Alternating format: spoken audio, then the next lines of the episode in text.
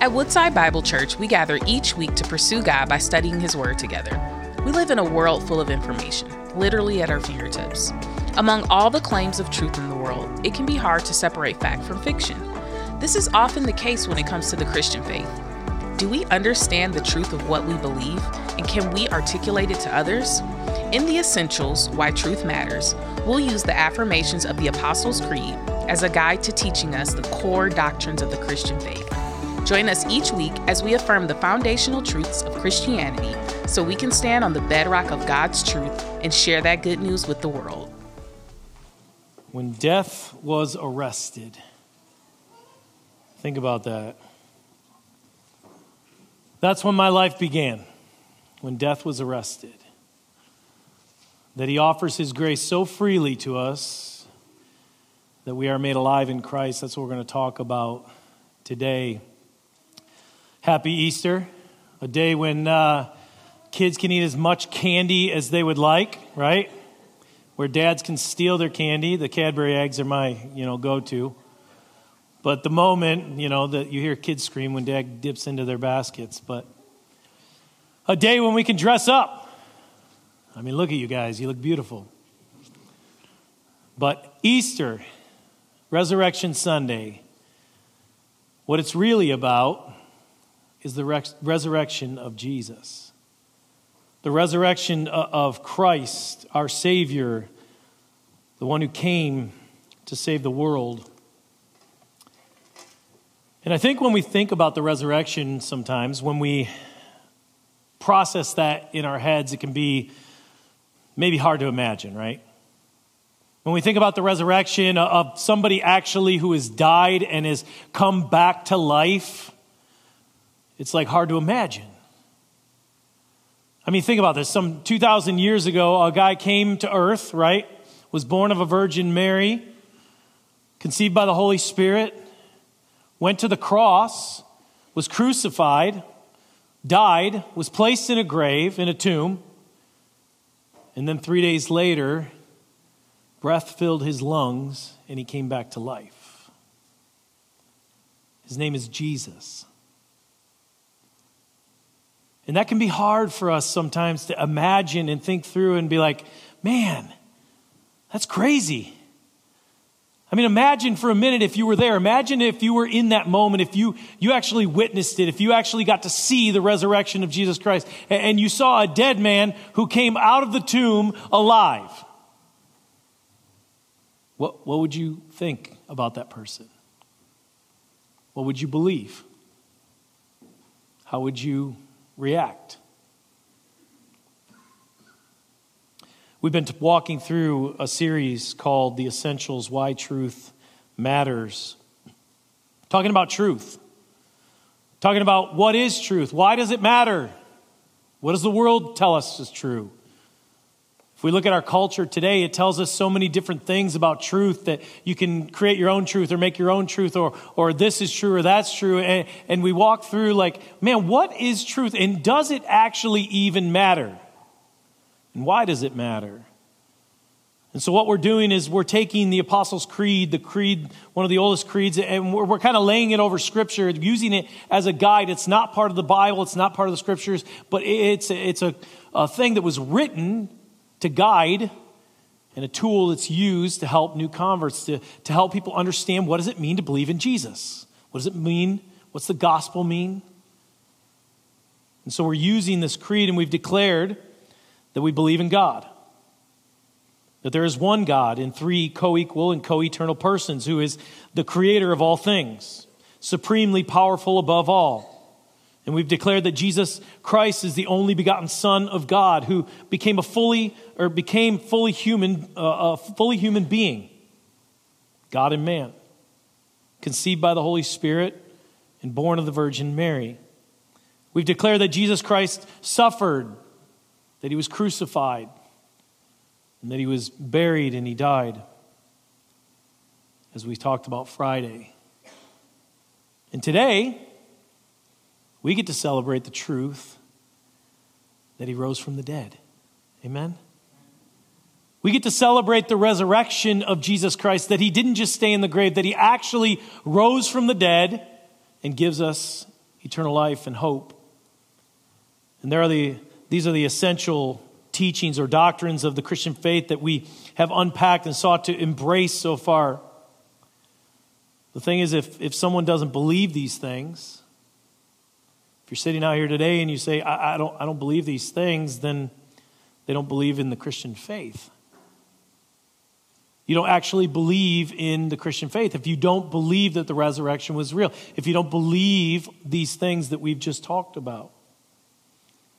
And this morning, we pick back up where we left off.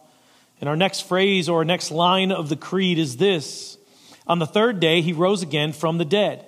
He descended into heaven and is seated at the right hand of God the Father. He will come again to judge the living and the dead. What we're going to find out today is that Jesus' victory over death and the grave is life changing. That it's life changing for us, right? That it's not just that he died, but, but the fact that he rose from the dead, it's life changing. It alters how we feel, how we think. It alters our eternity. It, it, it, it changes us. His victory impacts everything, that Jesus' victory impacts everything. And the truth is, his victory has uh, a dramatic and amazing impact and consequences for all of our lives. For everyone here today, that it has consequences. And you may be asking, what, what does Jesus' victory mean for me? What does it mean for me? See, this is the question that the Apostle Paul addresses in, in his comments to the church in the city of Corinth as he's, he's writing to them. The question is, is set up by Paul telling the church that he preached to them the things that were of first importance, right? That Christ died for our sins in accordance to the scripture, that he was buried, and that he raised from the dead on the third day according to the scripture in 1 Corinthians 15, 3 through 4.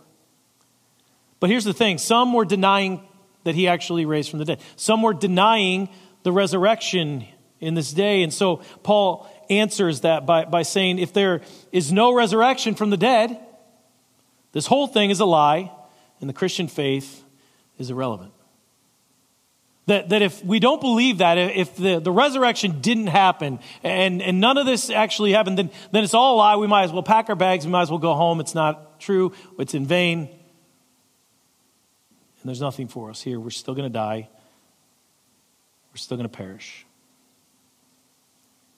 So Paul turns to show the positive reality or outcome of the truth of Jesus' resurrection, his victory from the dead, and what that means for us.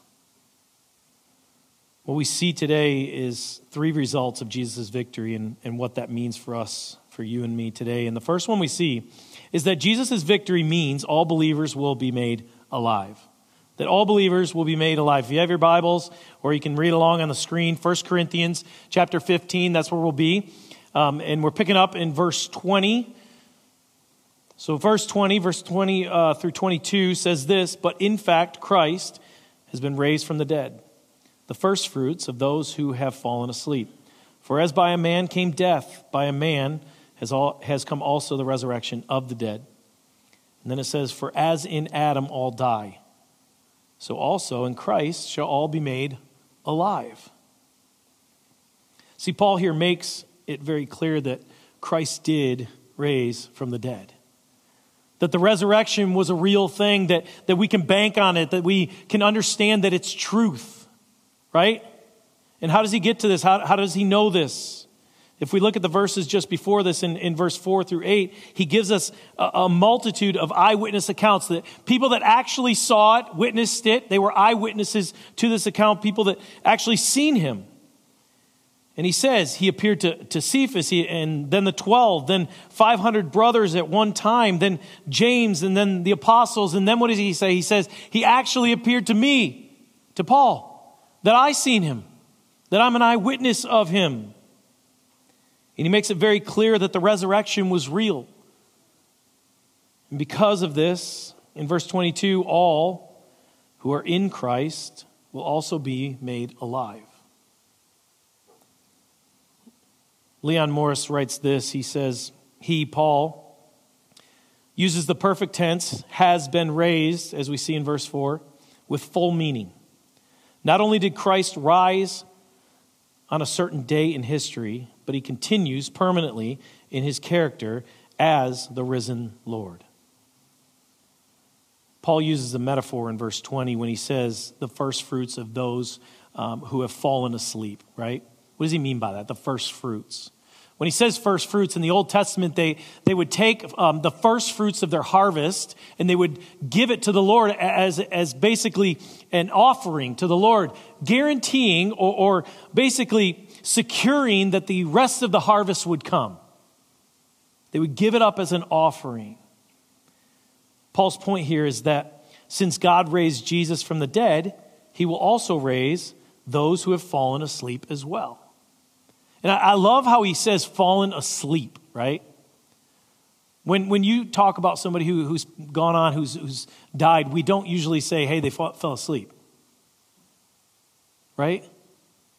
But, but he says, fallen asleep, meaning that they will rise again one day with Christ when he returns that it's only temporary. Then he uses this typology in verse 21 through 22. He says this For as by a man came death, by a man has come also the resurrection of the dead. For as in Adam all die, so also in Christ shall all be made alive.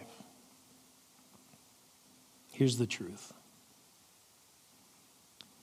we are all in this room represented by one of these individuals no matter who you are, me included, we are all represented by one of these individuals, whether it's Adam or Christ. See, being represented by something or someone is not foreign to us. It, happens all the time. So we're, we're represented by, by politicians in, in, our, in our government, whether it's in the United States or, or it's in our state. We're, we're represented by um, communities. We're represented by ethnicities. We're represented by uh, maybe our culture. We're represented by a sports team, even though they may not be good. God bless the Lions.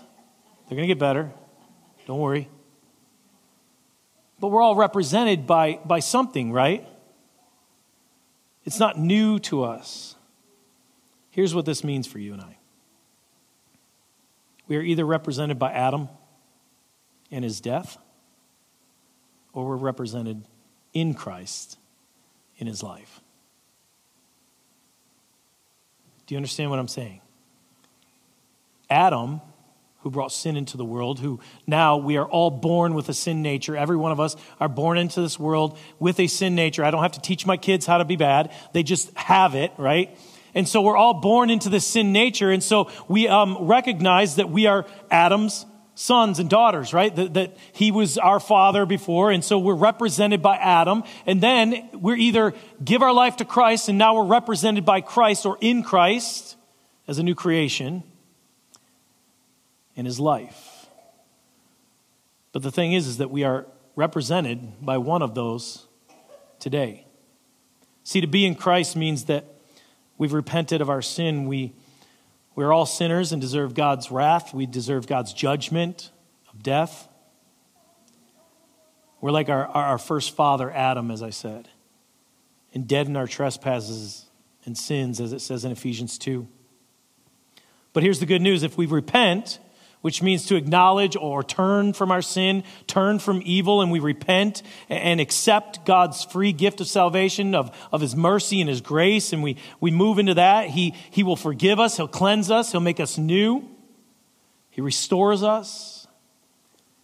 See, when we believe that He died in our place for our sins and He was raised from the dead on the third day, it says that we're considered in Christ that we are in Christ. See, Jesus' victory becomes our victory if we believe in him. That's the gospel, right? My, my prayer is that, that no matter what, every time I come up here, I would always point back to the gospel because that's why we're here. So this is the gospel. Consider this. Like, if, if we actually believe this, if we, if, only if we believe this, is it relevant for us? Like, if we don't believe that this happened, then, then we might as well go home. Only if we actually believe this is it actually relevant for our lives and we can be in Christ. And the thing is, is that we believe. We believe that Jesus was crucified for our sins, that, that he died and that he rose again on the third day. His victory over Satan, sin, and the grave is good news for all who believe in him. And that's the good news, right? That, that's the gospel. That if we give our lives to Christ, we follow him, we turn from our evil way, we repent, we accept the free gift of salvation, then we can be saved and in Christ. I love the story that Alyssa shared in the 10 o'clock that, man, she, she thought she had to clean her life up before she came to Christ. She thought, man, I, I, I got to do this and I got to do that and I got to do this. And, and before I come to God, before I come to Christ, I got to look good. I got to look clean. That's not the truth. The truth is, is that we don't have to do anything. There's nothing that we can do that we go before God as we are, who we are, simply because He saved us and He's given us a free gift of salvation. And so we don't clean up our lives, He meets us where we are. And that is the gospel. That good news is offered to each one of us for us to repent and believe on Jesus. my question for you is simply this Do you believe it? Do you believe it? Jesus' victory means all believers will be made alive. The second thing we see is this Jesus' victory means all enemies will be defeated. That's good news, right? If you look in verse 23 through 26, it says this, but each in his own order. Christ the first fruit again. Then at his coming, those who belong to Christ. Then comes the end.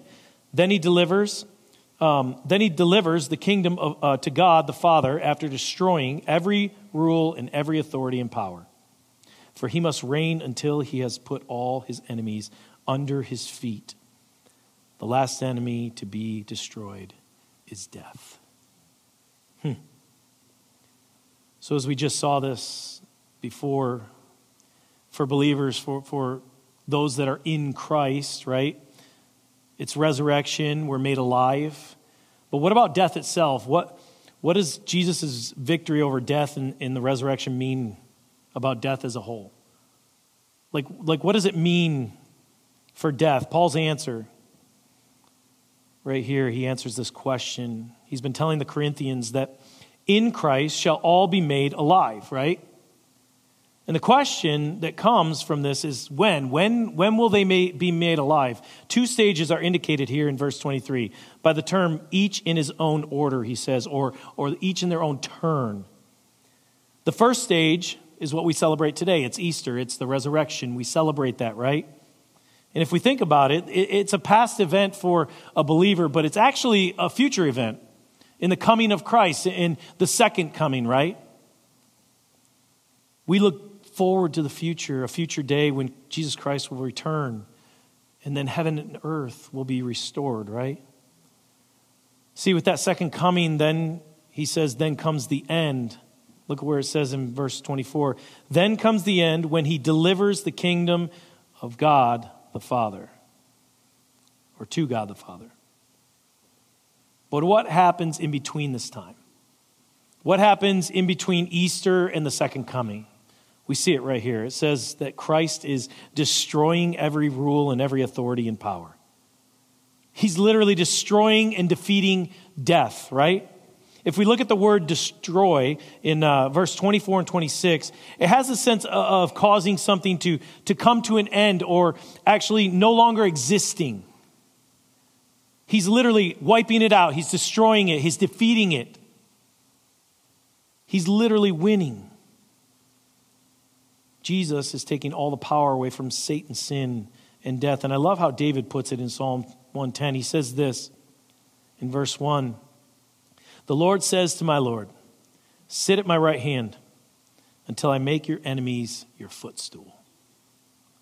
This is what Paul is referring to in verse 25, where he says this For he must reign until he has put all his enemies under his feet.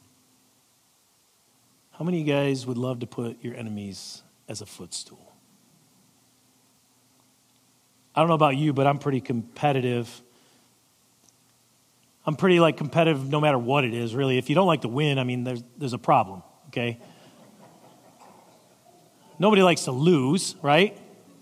But I'm pretty p- competitive, and so whether I'm playing you in Uno or like golf or, or basketball, I'm pretty competitive. And so I like to win. And so growing up, I think I was, that was bred into me because I grew up on a farm with three brothers and a sister and us four brothers. Um, I don't even want to tell you about all the competitions we had, but it was just, it was hard, man. We would try to make each other a footstool.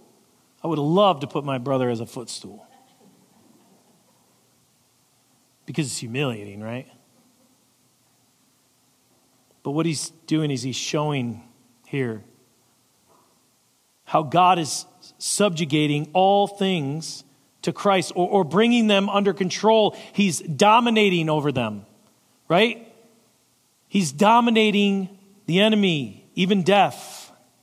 As Paul says in Philippians 2:10, he says this: every knee should bow in heaven and on earth and under the earth and every tongue confess that Jesus Christ is Lord.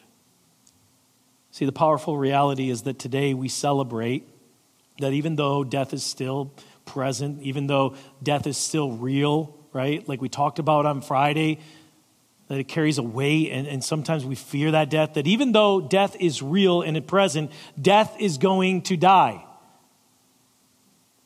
The reality and good news is that Jesus has come and given death the first blow through his resurrection. And then we know the promise we see in Revelation is that the future day is coming when this, when he says he, is, he will wipe away every tear from their eyes, and death shall be no more. Neither shall there be mourning, nor crying, nor pain anymore, for the former things have passed away. See, here's the thing you and I, as believers, can look forward to that day. But the only way we can look forward to that day is if we have faith and trust in Jesus Christ, in Him alone. That if we actually have faith in Christ, we can look forward to the day when He comes again. But I can't just give you the good news. Here's the but. The sad reality is if you're not a believer of Jesus Christ and you don't believe this, then eternal death and separation from God's love and mercy will be your experience. And, and that's the truth about it. But you don't have to live in that. That's the hard truth, right? You'll find yourself experiencing eternal death. That's hard to swallow, but it's real. That's a real truth but we can have forgiveness. For those of us who are believers, Jesus' victory means all enemies will be defeated. And that's the good news that even death will be defeated. But more than just death being destroyed, Jesus' resurrection means the day is coming when all things are reconciled and made right with God. If you look in verse 27 and 28, it says, For God has put all things in subjection under his feet again. But when it says all things are put in subjection, it is plain that he is expected or accepted who put all things in subjection under him. When all things are subjected to him, then the Son himself will also be subjected to him, who put all things in subjection under him, that God may be all in all. The reality is that Jesus' victory means that there will be an absolute and perfect reconciliation between heaven and earth. See, verses 27 through 28 talk about how all things will submit to Christ as Lord and King. Christ himself, not, not because he is a lesser deity, but because he has fully completed his mission as the Redeemer, brings all things into submission to the Father. Not because he's lesser. One writer puts it this way To understand Paul, we will return to the analogy of a Roman emperor who sends out his top military general to squash a rebellion in the empire. Raised in our comments on verse 20, uh, Verse 24 While the general is out executing the war, he is surrounded by the symbols and instruments of power.